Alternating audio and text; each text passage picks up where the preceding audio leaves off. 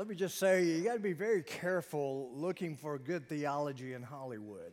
Uh, and this is one example of that. Uh, how many of you noticed that one way that you can get really big quality points is being loyal to the Cleveland Browns? Did you notice that that was up there?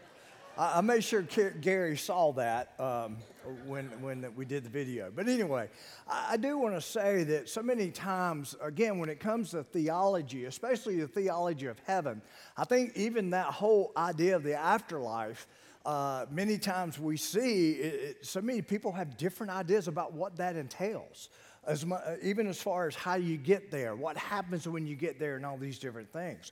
But the Bible is very clear on the afterlife.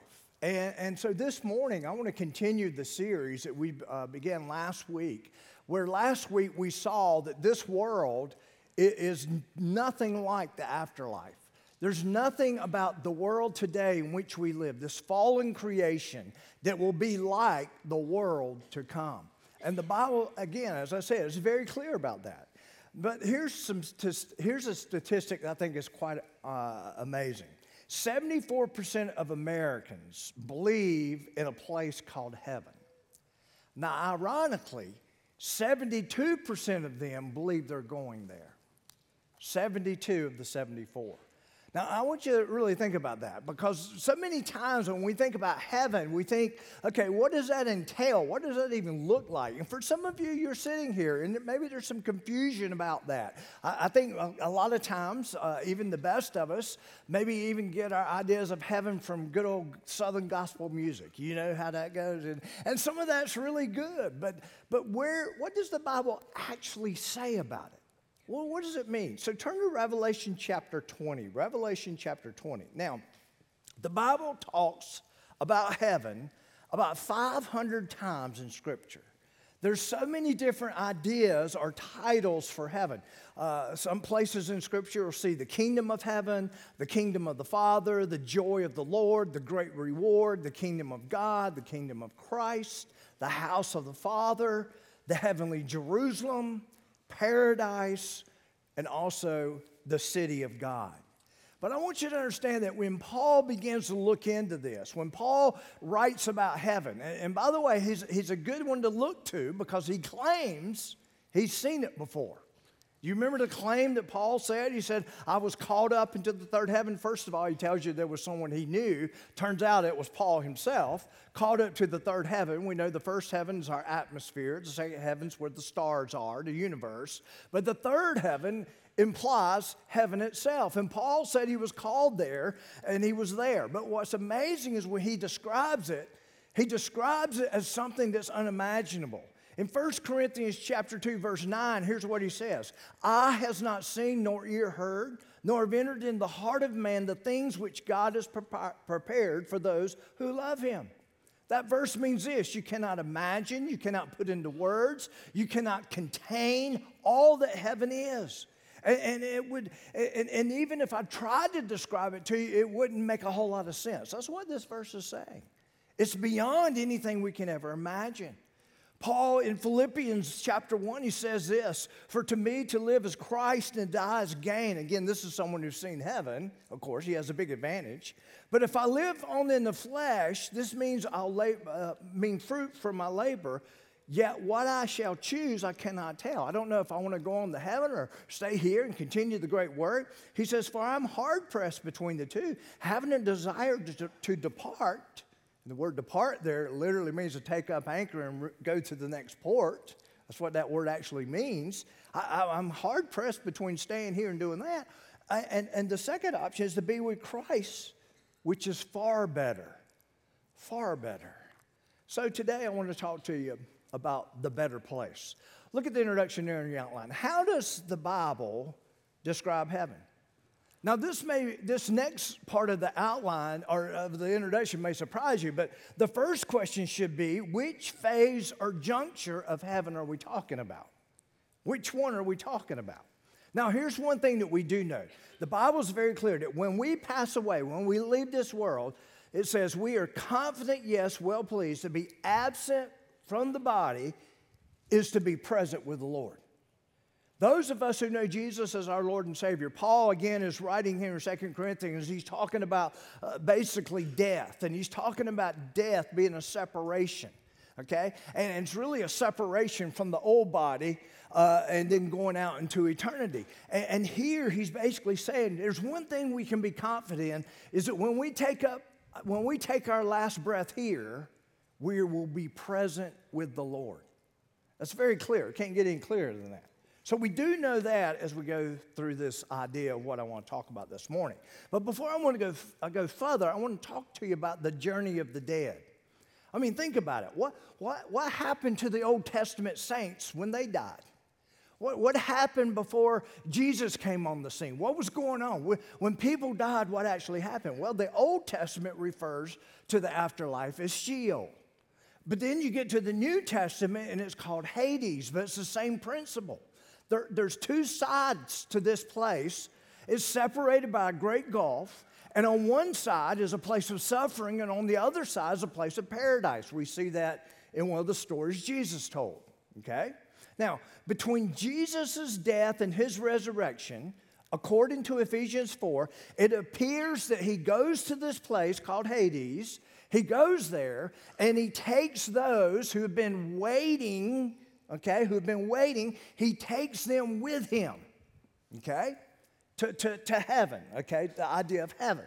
So he goes between his death and his resurrection, it appears in Ephesians chapter 4, he goes and he gets those on that one side of Hades, which is not the place of suffering, but a place of paradise, and he takes them with him to heaven. Okay? Now, the question is which heaven? Which one are we talking about? Because we seem to have three that seem to be in play when it comes to God's Word. And, and, the first one I want you to see is what I call, and some other commentators call, the in- intermediate heaven. The intermediate heaven. Some people call it a paradise, which we know there's paradise associated with it all. Now, the word paradise literally means garden of delight or place of delight. Okay?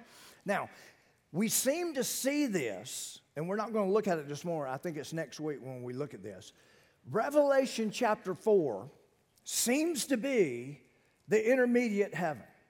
it's the throne of God, it is the third heaven, it's beyond the universe. And for everything that we see, we see a glimpse in Revelation chapter 4. We, we get to peek in on what's actually happening there, okay?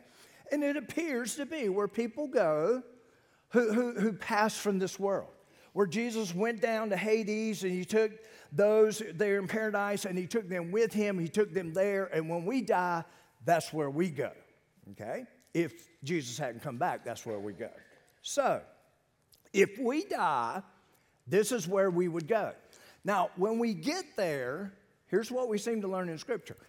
When we leave this world and we go there, when we get there, the next thing on the timetable is awaiting our resurrected bodies, our new bodies, the Bible calls. Okay?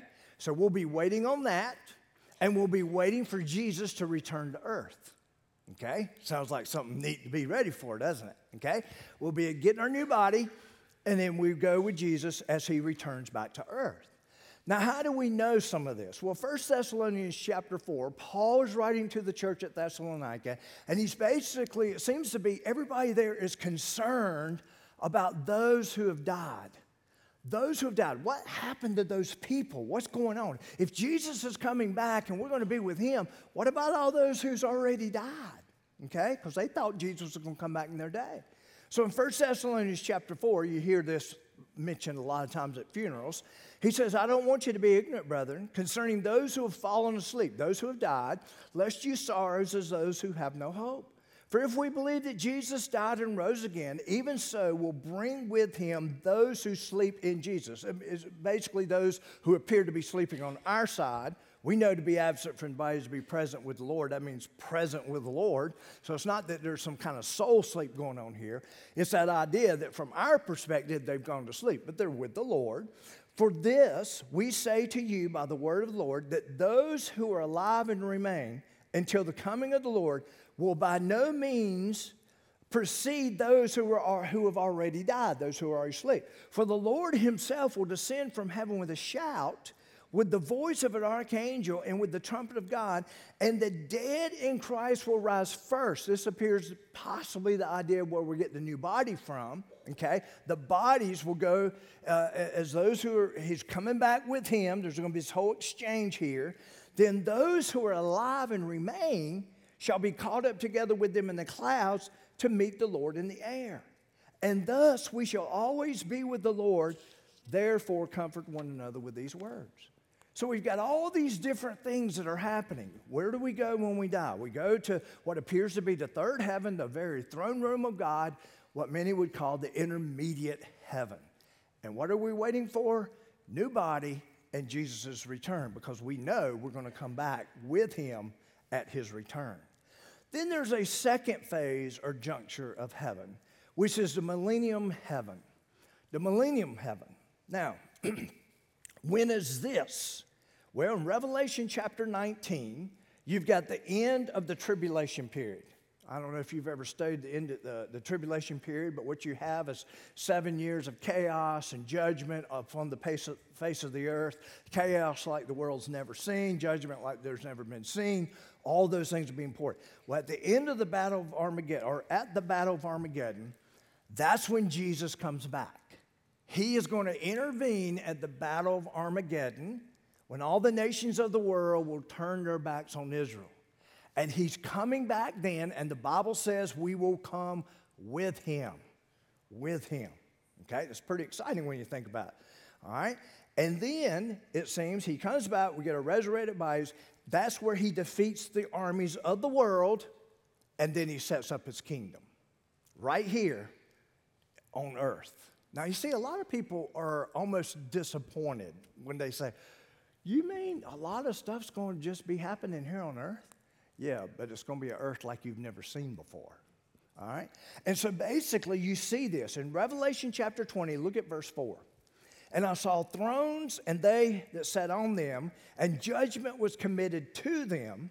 Then I saw the souls of those who had been beheaded for their witness to Jesus and for the word of God, who had not worshiped the beast or his image, and had not received his mark on their foreheads or their hands. So basically, this is language of the tribulation. This is those who, who didn't fall for the Antichrist and all this stuff. He, he's talking about them being a part of this, okay? And it says, and they lived and reigned with Christ for a thousand years. So, so the implication is Jesus comes back, we come back with him. Those who will join us will basically be those who did not bow their knee, knee to the Antichrist. They'll be a part of the group, okay? But the rest of the dead, the, those will be basically uh, go to a place of suffering. Verse 5, okay? And they did not live again until the thousand years were finished. Okay? So at the end of the thousand years, they're to wait here for the final judgment. That seems to be what's happening. Okay? So those who are in Christ, we get to be a part of this, this thousand year heaven, basically here on earth. The rest who do not know him will go to a place of torment, but it's also a, a waiting, a place of waiting, okay? And so we see all this based on what we know about the rest of Scripture. He says this is the first resurrection. Blessed and holy is who is a part of the first resurrection. Over such, the second death has no power. The second death will happen at the great white throne judgment, okay? He's going to raise them up and judge them and condemn them to hell, basically. That's, that's what that will be. And they, but the ones who are not a part of that, the others will be priests of God and of Christ and shall reign with him a thousand years. Now, again, when you read this stuff and you see this stuff, it's how many of you kind of feel that way? It's like, is this real? Can this really happen? And, and you see this, and it, it's just, it, just kind of blows your mind. But think about a thousand years that the Bible says will be ruling and reigning with Jesus. Ruling and reigning with Jesus. Now, we have some clues as to what this is going to look like, even from the Old Testament prophets. In Joel 3:18, it says, "And it came to pass in that day that the mountains shall drip with new wine, The hills shall flow with milk, and all the brooks of Judah shall be flooded with water. A fountain shall flow from the house of the Lord and water the valley. Right now, that whole region is barren, basically. Okay? Then Isaiah 11.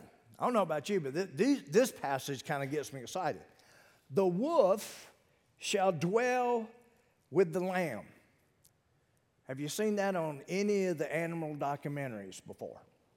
Just them sitting on the hillside, just enjoying each other's company, right? You don't see that, right? The leopard shall lie down with the young goat, the calf, and the young lion and the fatling together. And a little child shall lead them. The cow and the bear shall graze. That's interesting. Their, their young ones shall live together. The lion shall eat straw like the ox. The nursing child shall play in the cobra's hole, and the weaned child shall put his hand in the viper's den. I don't know about you, but you know, when I go and, and I'm there for a thousand years and I see a child playing with a snake, I'm still going to say, This is not a good idea. I'm sorry. That's just something I think my mom will tell me to do. Uh, but anyway, I mean, you're looking at a beautiful scene here. And basically, many people believe it's going to be a restored Garden of Eden of some type.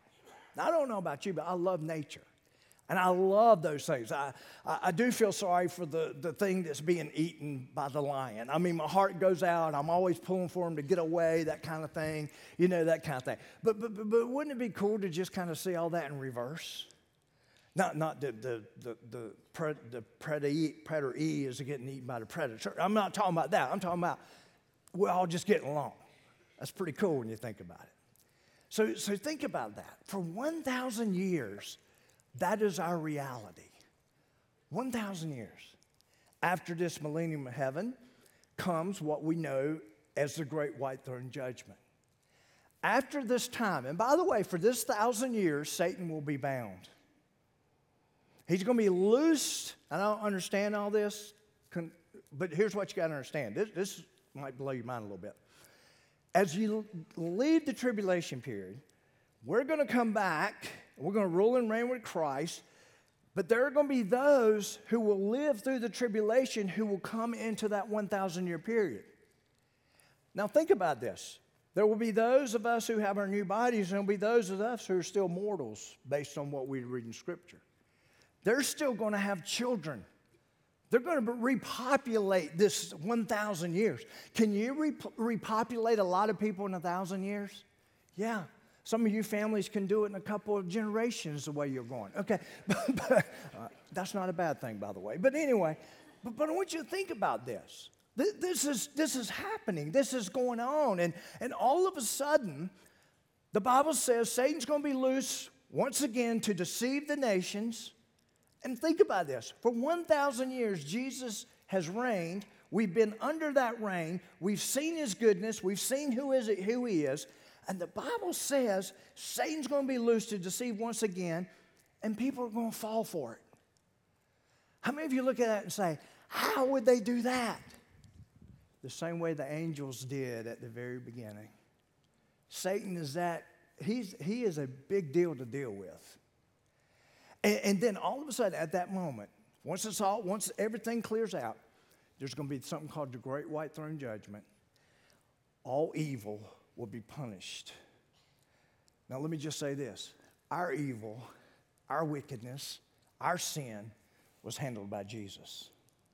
But there will be those who never trusted Jesus for that, that they will now have to answer for that all evil and wickedness now will be judged upon those who didn't choose Jesus.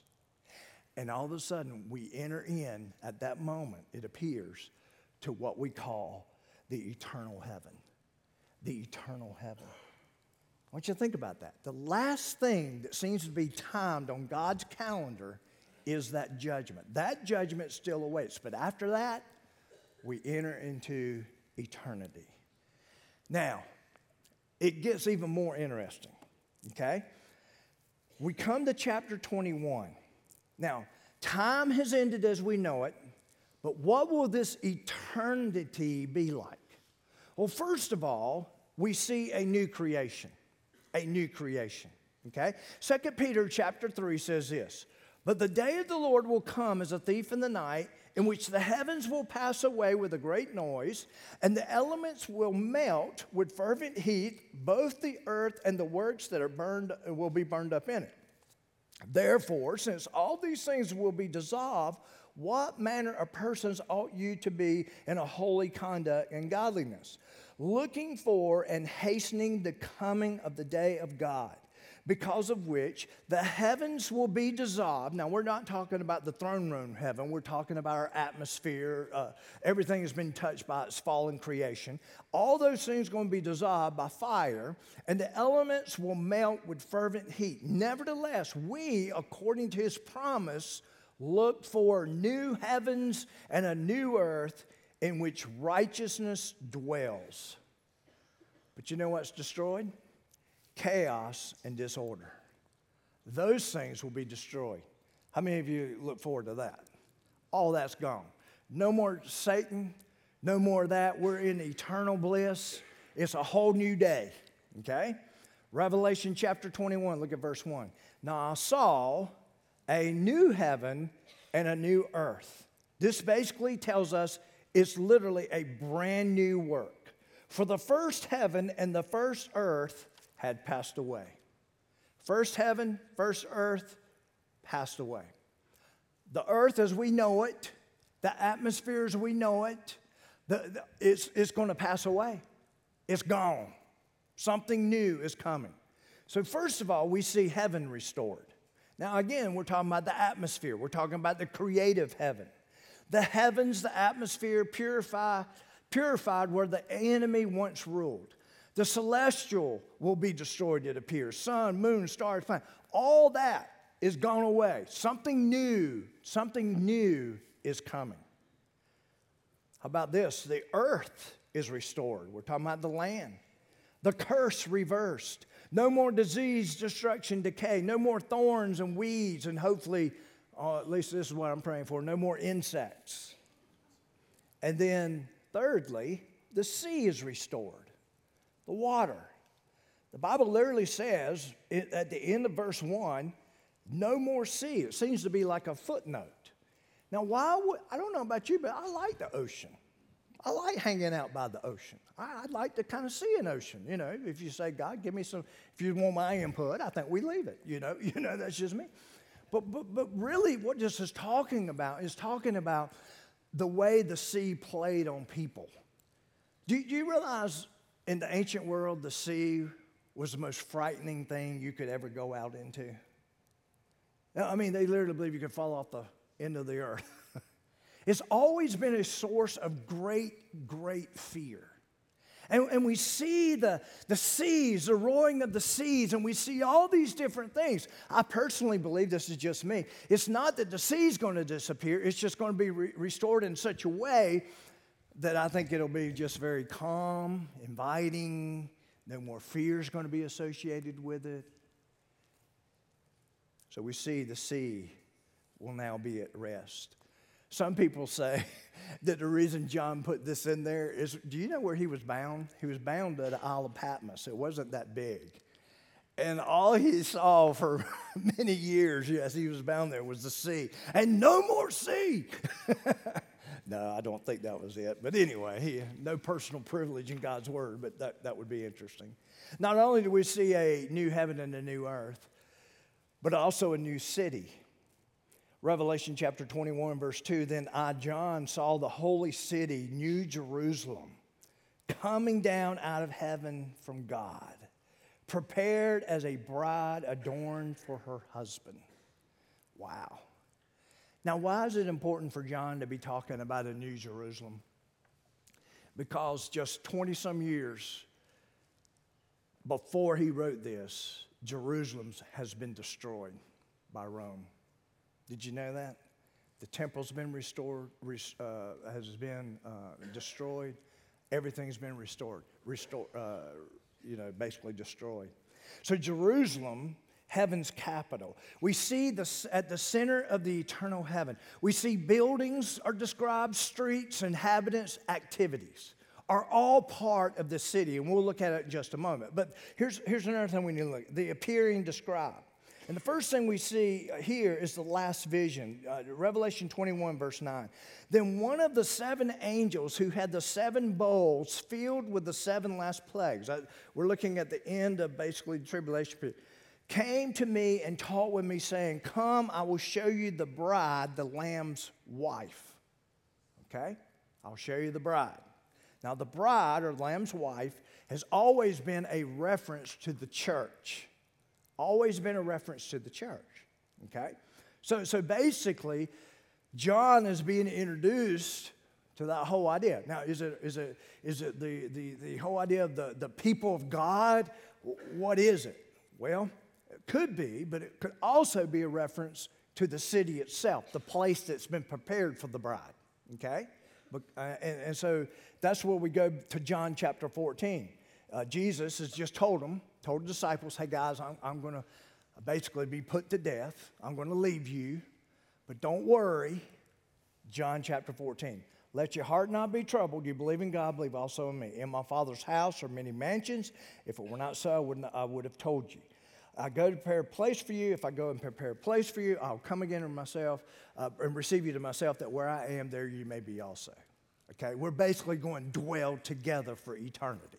That's what Jesus is telling them. Okay? So we see that, the last appearing, but then we see the arrival. There's this arrival that takes place. Now, this would be a phenomenal scene. Revelation 21, verse 10. He carried me away in the Spirit to a great and high mountain and showed me the great city, holy Jerusalem, descending out of the heavens from God. This city appears to come from the heavens and it's moving down to the face of the earth. Now, how many of you would say, I kind of like to see that? that? That would be pretty good. Okay. You, you really want to based on how it's going to be described. But the New Jerusalem seems to be a stationary city as it comes down to the, to the earth. Now, there are several things in the way he describes this. First of all, there's what's called the much mores, and the first thing we see that he mentions is the light of the city, the light. Now, how many of you um, like the light? Yeah, when you're scared. How many of you remember when you? How many of you, when you were a child, you were scared of the dark? Oh yeah, I was terrified. My grandmother, we would spend the night there quite often, and she had this big window. And, and to go from where everybody's sitting in the living area to go to the bedrooms, you got to go by this large window. That thing terrified me. I had two younger sisters that I would make go first before I would go. I mean, fear, you know, I mean, it's amazing how something so simple can cause such great fear. And, and to me, as long as, and part of the reason I had my sister go first is to turn on the light so I could come through, you know, because the switch was around the corner. But anyway, but the light is important. And, and, so basically, what is this light? Look at verse 11 having the glory of God. It's the fullest expression of God and his attributes. Her light was like a most precious stone, like a jasper stone, clear as crystal. The light there is God's glory. Wow. That's amazing. The walls of the city. Verse 12. Also, she had a great and high wall with 12 gates, and 12 angels at the gates, and names written on them, which are the names of the 12 tribes of the children of Israel. Three to the east, three to the north, three to the south, three to the west. Now, I want you, I want you to get the description. In, in, in just a little while, we're going to see a little bit about the wall, but the wall we're going to learn is 216 feet thick. That's a big old wall you're talking about, okay? That's big. Walls made of jasper, gates made of giant pearls. We're going to talk about this in a moment. 12 gates named after the 12 tribes of Israel. I believe it's to, it's to remind uh, us of the covenant God's made with the people. And we see all that. So we see that. Then there's the foundation of the city. Revelation chapter 21, verse 14. Now, the wall of the city had 12 foundations, and on them were the names of the 12 apostles of the Lamb. Now, again, you're going to notice the lamb keeps popping up. Who is the lamb? It's Jesus, the Lamb of God. That is, it's almost like the theme of this whole place is the lamb, the sacrificial Savior, Jesus. Okay? So, so we see the 12 foundations the 12 apostles. So we got the 12 tribes of Israel, got the 12 tribes. We got God's people, and we got the church. Okay? All of them are represented there. The covenant, basically, the idea of the covenant is right there in full view. Then we have the dimensions of the city. This is where it gets very interesting. Verse 15. And he who taught with me had a gold reed to measure the city, its gates, and its walls. The city is laid out as a square, its length is as great as its breadth. And he measured the city with the reed 12,000 furlongs. Now, it depends on who you read, but this could be anywhere between 1,400 to 1,500 miles. That's a lot. This is a big area here, okay? Its length, breadth, and height are equal. 1,400 miles long ways, 1,400 miles that way, 1,400 miles that way. Wow.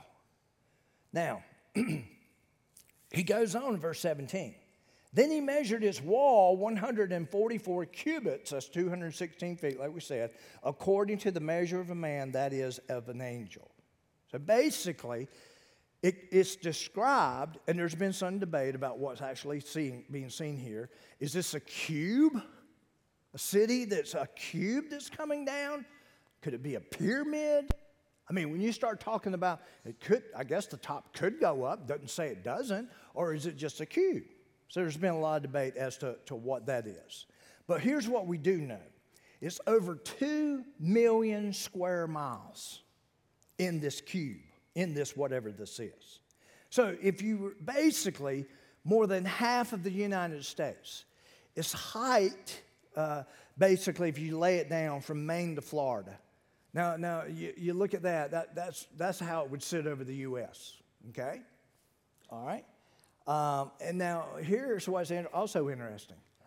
It's, yeah, that's it over the Middle East. Okay, that's kind of where it would sit. Covers a lot of places, doesn't it? but here's what's interesting. This is more phenomenal to me than anything. How high is this joker? 1,400 miles high. The International Space Station is 250 miles up. This is 1,400 miles up. Now, again, I don't know about you.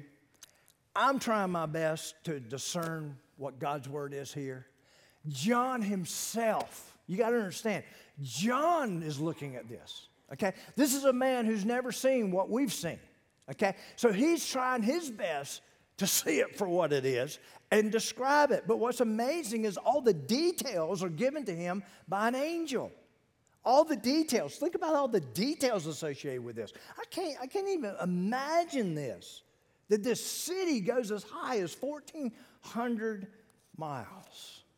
How about the materials? Revelation chapter 21, verse 18 the construction of its wall was of jasper, and the city itself, I think this is a reference to the buildings, was pure gold like clear glass. And the materials of the foundation were made up of these stones that you'll read there in those verses. So you got these 12 stones as a foundation. As it comes down, that's, per, that's what you'll see first. Okay? All right. Then the materials of the gate of the city, the 12 gates were 12 pearls. Each individual gate was of one pearl. Now, now here's what's interesting about the pearl. The pearl, I didn't know this until recently, was one of the most valuable things in the ancient world. Out of everything, the pearl was one of the most expensive ancient thing of the world. How about the river of the city? Revelation, you have to go to chapter 22, and he showed me a pure river of water of light, water of life, clear as crystal, proceeding from the throne of God and of the Lamb. So we see the river, the trees of the city, verse 2, in the middle of the streets and on either side of the river was the tree of life. Oh, yeah. Can he bring the tree of life back into play? Yeah. We're now built for eternity. You, you know that, right? The, the body, the new body, can withstand it because there's no corrupt, there's no defilement in it. Okay? So now the tree of life's re entered, which bore 12 fruits, each yielding its fruit every month. You got, you got the fruit of the month club going on here. I mean, this is pretty cool. One day you walk by and there's an apple, next month, orange. Next month, I'm pulling for something else. you know what I'm saying? I mean, it's pretty cool. The leaves of the tree were for the healing of the nations. What he's saying here, and some people say, is that literally what we're going to see? Possibly. I wouldn't be surprised. I think there's, can God pull it off? Obviously. But I think there's a lot of symbolism here also of what eternity is like the abundance of eternity, the blessing of eternity is what we're seeing here. How about this? The no more is described. There's no asphalt. Now, I'm be disappointed. I kind of like to smell asphalt when it's being poured. Y'all, any y'all like? I don't. Maybe I'm sick, but I kind of like it. You know. But but there's no asphalt. Look at verse 21, the second part. The street of the city was pure gold, like transparent glass. So this is gold like we've never seen before. There's no temple. How many of you are surprised by that? No temple? What do you mean, no temple? Well, there's no need for it. Verse 22 But I saw no temple in it, for the Lord Almighty and the Lamb are its temple. What the temple represented are seen in the embodiment of them. They are, they, we're dwelling with them. That's what the tabernacle and temple was all about God coming down and dwell with us. Well, we're there. No luminaries. Verse 23 The city had no need of the sun or the moon to shine in it, for the glory of God illuminated it. The Lamb is its light, and the nations of those who are saved shall walk in its light, and the kings of the earth bring their glory and honor into it. Its gates shall be not shut at all by day, there shall be no night there. Wow. And they shall bring the glory and the honor of the nations and into it. Wow. No defilement. Verse 27. But there shall be no means enter it anything that defiles or causes an abomination or a lie, but only those who are written in the Lamb's book of life. those who have trusted Jesus, Lamb's book of life, right there, you gave your life to Jesus, new body, new place, here's your home. Here's your home. No defilement. It'd be pretty cool to live in a city with no crime, no garbage, to me, I think what defiles a lot of stuff around here is traffic. I'll be honest with you, traffic everywhere, you know. Um, I'm joking with that, so just keep moving, but anyway. But you know what's interesting? Here's what's really interesting. You can write this down Luke 19, 12 through 27. It also appears that there's going to be other cities in this eternal heaven. You got the New Jerusalem coming down, you got where it is, you go around the world, other cities. Wow. I mean, think about it. No curse, verse 3. And there shall be no more curse, but the throne of the God and the Lamb shall be in it, and his servants shall serve him. How are we going to serve? No more toiling, no more tiredness, no more whatever you're dealing with. No night. Look at verse 5. There will be no night there. They need no lamp nor light of sun, for the Lord God gives them light, and they shall reign forever and ever. And then next, we have a new communion. In Revelation chapter 21, look at verse 3. And I heard a loud voice from heaven saying, Behold, the tabernacle of God is with men, and he will dwell with them, and they shall be his people. God himself will be with them and be their God. And that's the reason we need no temple. So the tabernacle, the idea of tabernacle means he'll dwell with them. And the language here is one of communion and fellowship that we'll experience forever. Revelation chapter 22, look at verse 4. They shall see his face, could not before, and his name shall be on their foreheads. It's the idea of identification. That means there's no more veil between us and the most holy, God Himself. Not only a restoration of, a restoration of the, of the cursed world, but also perfect fellowship and communion. And then there's a new constant the no mores. Revelation chapter 21, verse 4. And God will wipe away every tear from their eyes. No more tears. There'll be no more death, nor sorrow, nor crying. There will be no more pain, for the former things have passed away. And then the much mores. Revelation 21 5. Then he who sat on the throne said, Behold, I will make all things new. And he said to me, Write, for these words are true and faithful. You can count on what's being mentioned here. So here's what John did. I want you to put yourself in John's situation.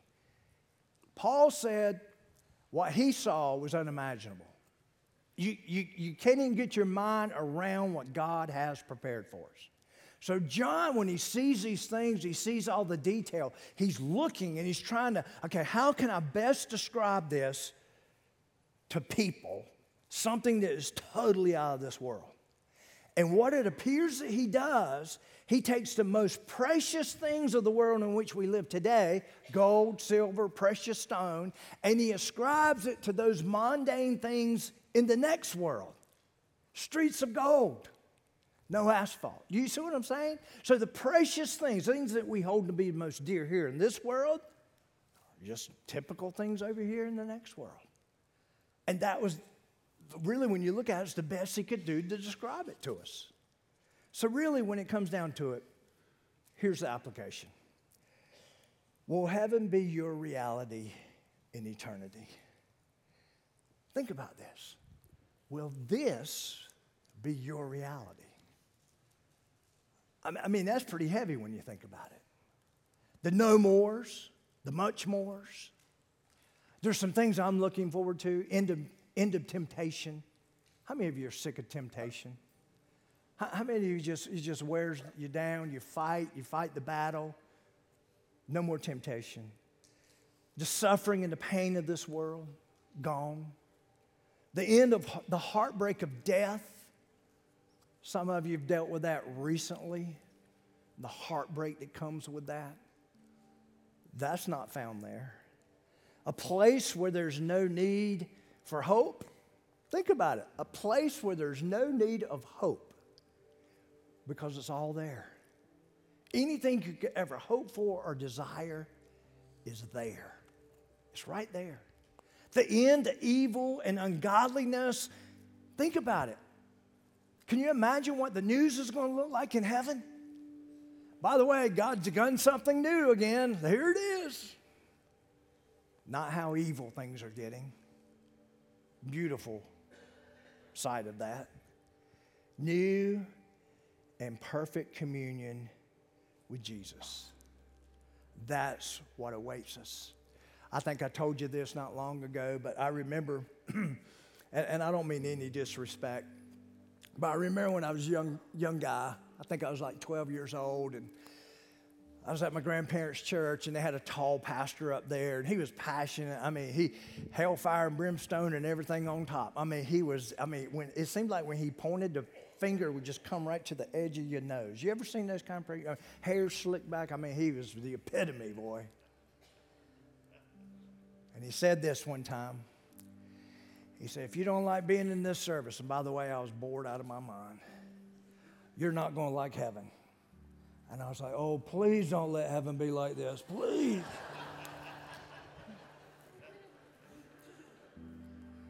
Y'all, it's more than we could ever, ever imagine. We, we can't duplicate it, we can't even come close to it.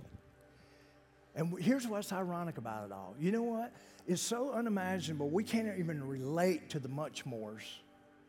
But boy, we can relate to the no mores. We know what it means to, to lose someone to death, to go through a life of sorrow and pain. We, we can relate to that, but we can't even relate to the much more. So, right now, with your heads bowed and your eyes closed, I just want to pray for us. If there's someone in this room, maybe you've never made the decision to follow Jesus and trust Him as your Lord and Savior. to, to be able to make this your future reality. You have the greatest need in this room.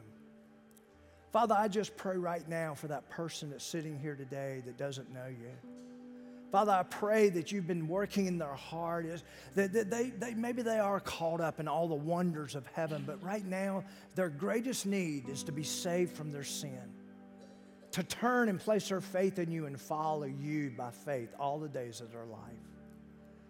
Father, help them to realize that's the greatest need they have right now. They'll never have a, a need greater than that one. And Father, before they leave, I pray you'll draw them to, to one of the pastors that's here today or contact us during this week, Father, that, that, that you will just continue to work in their hearts. And then for those, I think many in this room, maybe we can say we've done our share of suffering. We know what grief, we've been touched by grief. We know the hurt and the pain of losing someone that we love so much. Father, I just pray that what we've discussed here today will be an encouragement to them. That those who have preceded us will never be left out of your plan. That we can count on, if they know you and we know you as our Lord and Savior, we're going to see them again. We're going to worship with them. We're going to have communion and fellowship with them in ways that were never imaginable in this world right here. Father, we thank you for this place that we call heaven. In Jesus' name.